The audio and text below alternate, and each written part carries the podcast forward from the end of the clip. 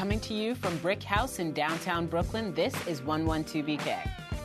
On the show today, we'll get a feminist guide to joining the resistance and a local media outlet on serving its community. Hi, and welcome to the show. I'm Ashley Ford. You know, I read an article last year where a politician said that children in America don't want a free lunch or reduced lunch and would rather have dignity in its place. Is this really the kind of stuff rich people sit around telling each other? That people who don't have enough to eat would rather have their dignity than food? What's so dignified about starving? Unless it's a hunger strike. This is the narrative folks in power have been feeding the oppressed for a long time. It's better not to be looked down upon by those living in wealth than to be honest about the realities of living in poverty. It's the kind of thinking that leads to something called student lunch debt when public school students accrue actual debt from not being able to pay for lunch. At school, where they are required to be by law every Monday through Friday. Because of this debt, students may face consequences ranging from watching their food be thrown away in front of them because they can't pay for it to not being allowed to walk at graduation.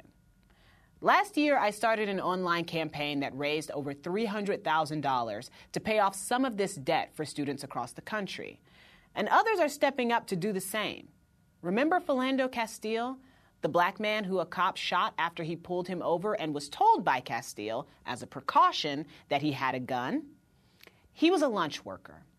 And according to former coworkers, he would pay out of his pocket for lunch for kids who couldn't afford it. That legacy has been continued by a woman named Pamela Fergus, who raised enough money for a fund in his name to wipe out student lunch debt for all kids who have it in Minnesota schools. Now that people know that this is an issue, I think it's time to focus less on raising funds to pay off a debt that should never exist, and more so on changing the policy. On Twitter this morning, Slate's Gabrielle Roth suggested the Philando Castile Act, a piece of legislation that would end student lunch debt accrual in the United States. I like the idea. I know there will be people who'll push back about quote unquote taking care of other people's kids, but no kid should go hungry in a country with so much to share. On the show today, as National Women's History Month gets underway, we'll meet the author of The Girl's Guide to Joining the Resistance and then a visit with a local newspaper publisher on how he connects with the community and competes with giants. But first, these things. Conflict escalates and waging war. That's how a couple of news outlets described what's going on between the Working Families Party, or WFP, and the Independent Democratic Conference, or IDC. Forgive the alphabet soup. But the WFP, a progressive party founded 20 years ago in New York, is aggressively backing a string of candidates hoping to unseat a block of Democratic state senators. That's the IDC, who vote with Republicans, giving them a legislative majority in Albany.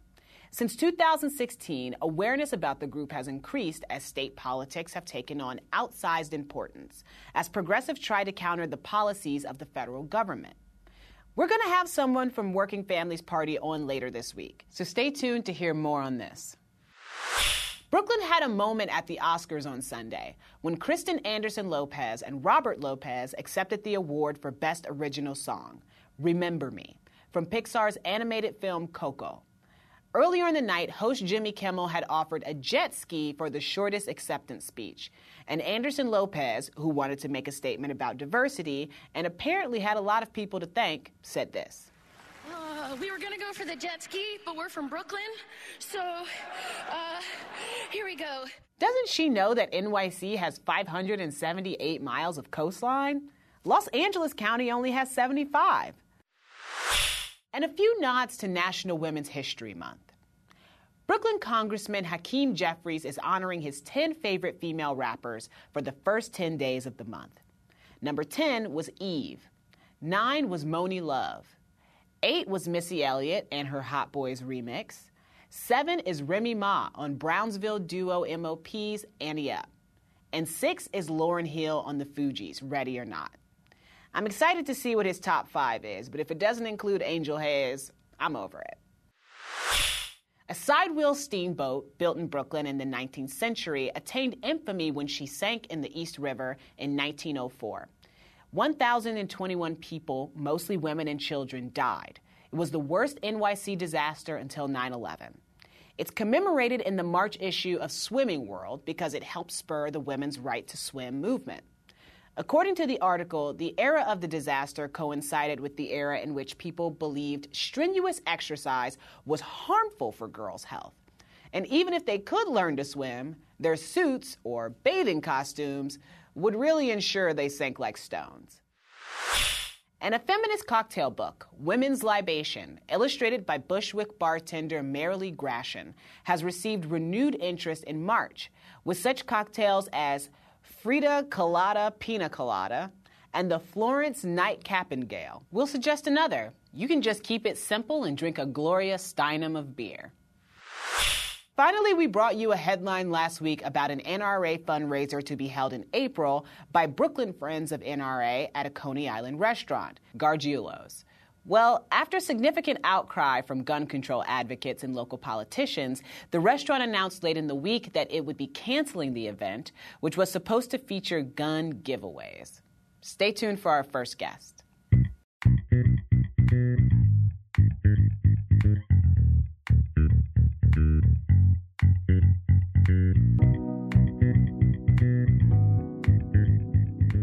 It's National Women's History Month, the 30th year we've celebrated it. And we wouldn't be celebrating at all if it wasn't for women's resistance throughout the generations. So we thought we'd commemorate the start of the month by talking about a new manifesto to resistance for this generation and at this time. We're thrilled to have with us the author of the just published book, A Girl's Guide to Joining the Resistance. She's also executive women's editor at HuffPost. Emma Gray, welcome to 112BK. Thank you for having me. It's so excited to have you here. I feel like I've been like reading your writing or knowing of you online for I feel some the time. same. but we're just now getting to meet in person and I love it. So, we kind of all need a guide to resistance these days, right? Given what's happened over the past couple of years, resistance is fairly new to the community. As a population, it's new to us. But you wrote a book specifically for girls. Why? So I think young women as a group are a group that are so often overlooked, Mm-hmm. diminished. Our voices are sort of pushed to the side. We're told to make ourselves smaller. And I wanted to write a book that was speaking to this current moment and encouraging young women to make their voices louder and bigger and to take up space. Mm-hmm. And given the moment that we are currently living in, you know, I think it is incredibly important for people to be involved politically, to be Mm-hmm. involved in civic action, because a healthy political system is one where all of our voices are being heard. And Right. when people don't get involved, uh, we end up where we are currently with the president we currently have. Right. I think one of the things that has been surprising to a lot of people um, over the past few years is not necessarily how many things we disagree on, but actually how many things we do agree on, but disagree on how to make them happen or how to get there. One of those things that I've seen a lot of really, really lovely and lively um, and sometimes bad conversations about is feminism. So, talk to me a little bit about how you define feminism. I define feminism really simply. You know, it's the mm-hmm. social, political, and economic equality of the sexes. Mm-hmm. I see it as that baseline. Of course, our approaches to what that looks like, what the priorities should be within that feminist movement, mm-hmm. definitely are going to differ. Right. But I think that a feminist movement needs to be inclusive. We need to be listening to each other, and it needs to be intersectional. Right. And how does that play into the idea of resistance? You know, some people will say, you know, feminism is one thing, resisting is another thing. Um, and you could say that about basically anything, right? Like, if I talk about being an anti racist, it's like I might also be talking about my feminism and I might also be talking about resisting. But I think sometimes uh, these labels and these identities or whatever, for some people, they put up walls and they mm-hmm. think those two things can't intersect if they have different definitions. But you consider yourself both a feminist and part of the resistance, correct? How did that how does that work with itself? I think that, as you said, these labels can be useful for us to organize ourselves around. Mm-hmm. You know, we want to identify with things, we want to find community around these labels. At the same time, all of these different causes, all of these different issues are completely interconnected. Right. You can't have a feminism that isn't addressing racism as well. Right. And so, you know, together we rise, right? When we understand the way that all of these different political issues intersect with mm-hmm. each other, then we can actually create solutions that aren't just a band-aid, but instead actually, you know, addressing a real structural change. Right. And there have been a lot of books coming out recently about resistance and about feminism. You know, some people are going to bring up uh, Roxane Gay's Bad Feminist. They're going to bring up Jessica Valenti's Sex Object. They're going to bring up, you know, This Will Be My Undoing. They're going to bring up all of these different books and compare them to yours. But what sets yours apart? First of all, all of those books that you named are essential. And I would say that we can never just depend on one text to give us everything. Right. But what I was aiming to do is give both an argument for, hey, this is why you should care right now, mm-hmm. and then here are really practical ways that you can begin to get involved. And when you start to falter, go back to this book, regain mm-hmm. your energy, and say, oh, look, I can just follow this script and call my representative twice mm-hmm. this week. Right. Or I can log on to this app and I can track X legislation. Or mm-hmm. hey, it's okay for me to step back for a bit and I can practice self care and mm-hmm. let me go look at what that is. Right. Talk to me more about those practical ways. I love, love, listen, I'm a Capricorn through and through, okay? so the minute somebody says, these are some practical ways to address it, I'm like, that's what I'm looking for. That's what I signed up for, are practical ways to do what I'm trying to do out here. What are some of the ones in here? Obviously, you just said calling representatives, Yes. practicing self care. Give me Yeah. a few others. So I think calling your reps is probably the most essential mm-hmm. because we have literally hired these people to create legislation and run our government. Right. um, but also, I include a list of different apps like Countable, like Five Calls, that will mm-hmm. actually hold you accountable, that you can actually track different issues that are that are happening, different legislation that's being discussed. Mm-hmm. You can be reminded every day. Something like Daily Action, which will literally Right. text your phone every day and say, "This is one thing that you can do." Today. Right. So I really appreciate solutions like that because they're mm-hmm. things you can tap into that will then, you know, keep going. It'll send you something every day and Absolutely. yeah, go beyond just what can I do on this one day or this one week. And then I briefly mentioned self-care, but I think mm-hmm. it's so so essential. The news can be overwhelming. Trying to be involved all the time is incredibly exhausting. And oh, while I think it's both essential for us to be educating ourselves and showing up, it's also essential for us to give ourselves permission to turn off our phones, log off of mm-hmm. Twitter, and actually do whatever brings us joy to recharge that internal battery, whether that's a night in at home with your family or like Right. binge watching Netflix, which is, you know, my personal choice. now, as somebody, and I love that you say that, but at the same time, you're an executive editor at HuffPost. How do you unplug? How do you turn off the news when you are the, you're making the news? It's certainly uh, more of a challenge when you have to be paying attention to the news professionally. Right. But I do also set boundaries. On the weekends when I'm not working, I allow myself to not tweet for you know at least 12 hours. Right. Like I, I and I need to be really really intentional about that because I Mm-hmm. could be sitting at my laptop or on my phone just engaging with the trolls 24 hours a day. Girl, And that is draining and not productive. So It's true. that is true. Draining and not productive. So, uh, you know, I hear a lot of people, um, especially right now, talking about the need to do something, talking about the need to create something, to be part of whatever shift they feel needs to occur in the country right now. For women specifically, where do you think it's most important to be channeling our energy mm-hmm. right now? I think it depends on the individual. What you mm-hmm. need to do is find one thing. To start, find one thing that you feel deeply passionate about. Mm-hmm. Something that you have the energy to run not just the sprint, but the marathon on. Right. And then look up who is already doing the work around this issue mm-hmm. and ask them, how can I show up for you? How can my time and my money and the tools that I have at my fingertips go the farthest? And Wow. tap into those networks. Because the beauty of this is, people have already been doing all of this work. Right. No matter what thing you feel the most strongly about, Someone right. has been there before you. Someone's been laying the groundwork there probably for decades, mm-hmm. and you just need to show up. Just show up. Just be, you know, someone um, recently talked about the difference between an ally and an accomplice, and how an ally might agree with you, and they might even say they agree with you, but an accomplice will be on the ground with I you. I love that. And I really, really love the idea of those things being different, right? Because there is a difference between somebody who says, I believe you, mm-hmm. but I'm going to go and do this and work on it my own way, and the person who calls and says, I know you've already been working on this and I want to help. What do I have to do to stand beside you and move this vision forward? I think that's amazing. I think that's an amazing thing to do. So I have to ask this one question that's just like, I, obviously I was going to ask this question because you wrote this book. What advice do you have for women and girls who right now want to be a part of the resistance and they want to join?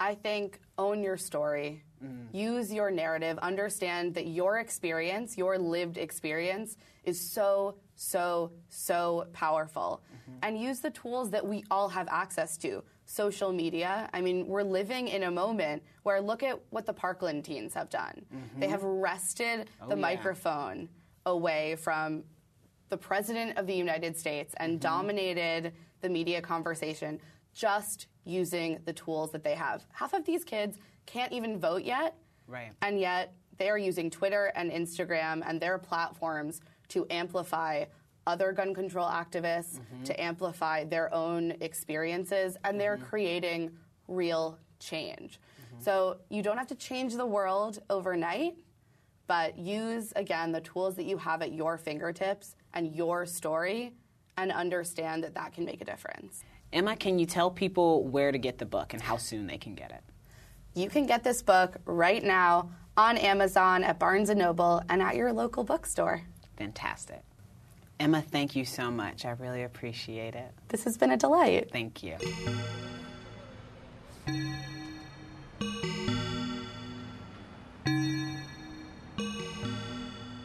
The New York Times, Daily News, The Post, heck, even AM New York and Metro seem to take up all of the newspaper oxygen in the city, if not the ad revenue. But as we've mentioned on this show before, the much smaller local and ethnic press in New York has a larger combined circulation than the giants. In an ongoing series, we plan to speak to many of these more modest outlets, some of which are facing tough times, to spotlight their local journalism, the communities they serve, and the challenges they face. Recently, I had a conversation with David Greaves, publisher of Our Time Press. Founded in 1996, it's one of the borough's oldest community papers. I'm so happy to have you here today. Happy to be here. Can you tell me just a little bit about the history of Our Time Press? Our Time Press started in 1996, um, actually, uh, with the Million Man March in 95. Uh, wow. I went down there and um, got inspired mm-hmm. came back and uh, spoke with uh, my, my wife, um, Bernice Green, mm-hmm. and said, um, let's do something. You know, want to do something in the, in the community. And we put out a one, one page um, thing called Coupon News. Mm-hmm. Printed 10,000 copies, gave, gave that out. Wow. And I said, uh, you know, let's, let's do a new newspaper. Mm-hmm. And uh, that was in November, and we started up the newspaper in fe- Feb- February. Mm-hmm.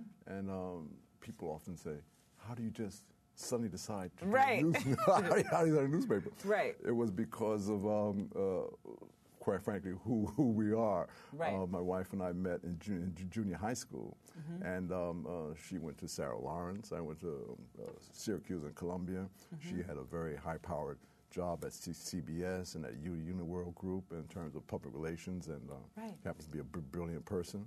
And I was um, uh, no, I'm not a slouch either. Right. no I'm slouch. not a slouch either. You so I said between the I said between the two of us, you know, how hard could it be? We found out how hard it could be. Right. But uh, uh, we were able to do it. it. Started out as a monthly, mm-hmm. and then it went to um, twice a twice a month, and now right. now it's a weekly. What was the need that the newspaper filled for the community for sure. you? What I saw for the local papers was a lot of pop pop culture kinds of things. Um, right. um, the, the, covers of the paper would have some star on it or some celebrity, right. kind of thing. right. And I said, this is not interesting. I want to tell people about have news that people um, don't see all the time, that they won't find anyplace else. Mm-hmm. Things um, targeted at the you know, African American community and the kind, kinds of things that we, problems that we deal with and opportunities we deal with. Right. So, um, uh, so that's where that, that's where that, that's where it came, came from. That sounds beautiful. Mm-hmm. And you and your wife um, are products of Bed-Stuy, Yes. correct? How have the changes in Bed-Stuy, and there have been quite a few changes, Mm-hmm. affected the way you cover that area? Um, well, you know, let's see. I didn't um, think of co- covering it, of course, when I was um, uh, younger coming up. Uh, I would think, but the um, change, changes have been hasn't affected really our, our coverage. Excuse me. What we do cover is um, we have a lot of um, local things on on the cover. We have a lot of um, chil- chil- children on on the cover. You know, as a matter of fact, this was remarked at uh, the other evening where we have um, Our Time Press has an unusual number of covers with chil- chil- children on it. We happen to have two on on uh, two pictures on, of them this issue. Why is that? Kids like to see themselves in the paper. They do. Kids like. There it is, and their parents We love to see do. it. My, you know, I get five copies of that. You know? Oh, yeah. and and it's fun, and it is fun because I know what that feels like. You know, Right. and um, uh, a lot of folks, uh, you know, politicians, celebrities, you know, they're in the pa- paper all, all the time. You know, Mm-hmm. Right. with their picture out, Sam. But you have a kid in there and he's smiling. I'll tell you, it's gold. you know, when I was in second or third grade, Mm-hmm. uh, I did really good on standardized testing, Uh-huh. mostly just because I have a good memory. And my mom took out um, an ad in the local African American paper in our community. Right. And everybody in my family still has that paper. That's right. Everybody in my family, all of my aunts, everybody still have a copy Yes. of this paper of second grade me Absolutely. smiling and my mom saying, Congratulations on doing so well on your testing. I think that's um, true for our time press all over Yes. cen- central Brooklyn. you know, that they have those things. I love that. How have you seen the neighborhoods change just in the time of you living here? Well, buildings are going up like crazy. Buildings Right. are going up like crazy. Obviously, there's a lot, lot of uh, white, white folks moving in more so Mm-hmm. um, than when I when I was um, growing up. Um, having said that, I was um, I grew up in uh, Bedford Stuyvesant, Crown Heights, Right. and at that time, Crown Heights, Crown Heights, where I was, was mostly um, Jewish. As a matter of fact, I was a uh, what they call a Shabbos goy. For, you know, I would plug, plug, plug, plug in things that they Right. wouldn't do on Friday night. So, um, uh, but that has changed a lot. so, so um, uh, the de- demographics have moved. You know, um, um, the the buildings have gone high. There's no more open space. Right. Um, um, we used to be able to take our um, bicycles into botanic gardens and you know ride around that kind Mm. Of stuff. You didn't have to pay to get into Brooklyn Museum. You could wander Right. through it. You know, so um, that's changed. You know, that that's changed, and it seems like it's become more uh, structured. I say um, more contained. That is, you can't. You don't have the freedom that you used to have. To um. Not as much uh, access. Not as much access. You know, Brooklyn Chil- Children's Museum. We used to run in and out of there, no problem Right. whatsoever. You know, um, it's not that now. No. no, you can't do, do that. As a matter of fact, I don't know of any cultural institutions around here that you can just sort of go into, walk, in, you know, look, look around, and walk out and come out again. Um, so, um, so that's that's that that has changed. changed You have lot. BRIC. People are You always welcome to come into BRIC. Okay. Yes. yes. So there's that. Um, can you talk to me a little bit about what changes you've seen in local media and that landscape Mm-hmm. over the past few years that you've been doing this? Sure. Well, local local media has um, has changed a lot because of the um, internet. You know? Right. Um, when we started, uh, there were no, if you will, the only other options to advertise, for example, small small businesses with flyers, etc. Right. So as a result, when we started, we had a lot of um, small small businesses. We had a lot of small businesses in the paper. Then, as Mm-hmm. the internet evolved and came around, people said, "Wait a minute, I can send out an e- e- email blast." You know. Right. I don't think that's as effective, but and yet, but people insist Yep. on doing it. So, um, uh, so that's changed, changed, changed a lot for the small, smaller advertisers. Right. And then we also have to, as we learned in this, um, as we're learning with the, if you will, Mueller investigation, Mm-hmm. that um, uh, you have to be mindful of the kinds of things that are directed at your community, you know, Mm-hmm. and because they were u- tar- tar- uh, t- targeting um, they, the Russians, t- targeting divisive issues, that kind of Right. thing. And I said that uh, I wrote that the um, the next thing that might happen in the black community be mindful of the first you know hour what comes out Mm-hmm. because that's uh, that's something that's planned and structured and Right. um, uh, so uh, just be careful and anything that sounds um, uh, uh, divisive. Um, uh, un, un, un, un- understand. minute. Take a minute. Take a minute, and dig a little deeper. Dig a little deeper. and if you say, "Yeah, that's what I felt. That's what I felt," yeah, they that- push that button. They push that button. So just uh, relax for a Exactly. second. I, I really like that you're saying that. One of the things that I'm wondering, especially with local media right now, is you know, we've had people on, like the Brooklyner was having issues with funding, um, DNA Info, Gothamist, a lot of people that are doing local news are having issues of funding. How are you guys staying afloat? Like, how's it working out? individual ads. Um, Yeah. We, you know, yeah, yeah. We um, we have um, a- a- advertising. Um, Mm-hmm. We also have, um, after a long struggle, we're able to have the le- legal notices, and that helps. Good. You know. Good. So, um, uh, but yeah, it has become a really hand-to-hand combat down Right. here on the ground. You know, Yes. So, can you tell me why do local communities need their own media and not just be looking at mainstream media coverage?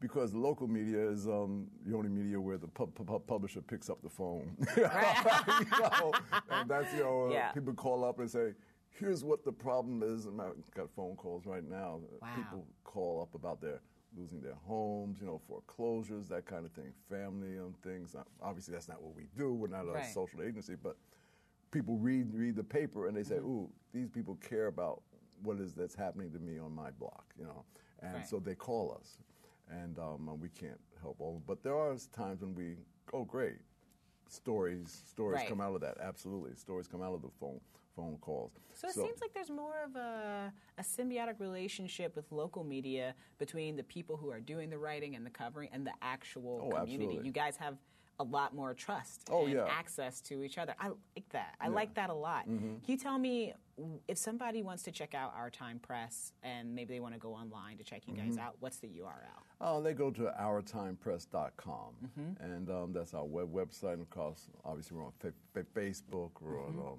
was it Instagram? Oh, yeah. Wherever my daughter got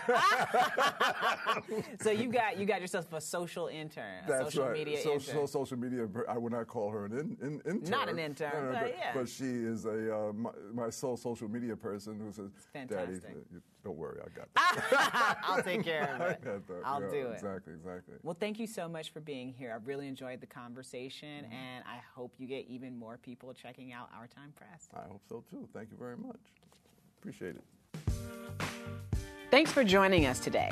Tomorrow, Jarrett Murphy will be back with Democratic congressional candidate Max Rose, trying to unseat Republican Dan Donovan in the 11th congressional district, which includes southern Brooklyn. And more on the Black Literature Conference taking place this month at Medgar Evers College. Hope to see you then. 112BK is hosted by me, Ashley C. Ford, and is written and produced by Ross Tuttle. It's also produced by Fred Brown, Shireen Bargi, Emily Bogosian, Naeem Van, Kritzy Roberts, Charmaine Lamb, and is edited by Clinton Filson Jr. and Kyrell Palmer. Our show is recorded by Eric Havasak, Antonio Rosario, Leslie Hayes, and Steve DeSev. And our theme music was composed and produced by Brad Parker. Our executive producers are Aziz Aishan, Jonathan Leaf, and Sasha Matthias.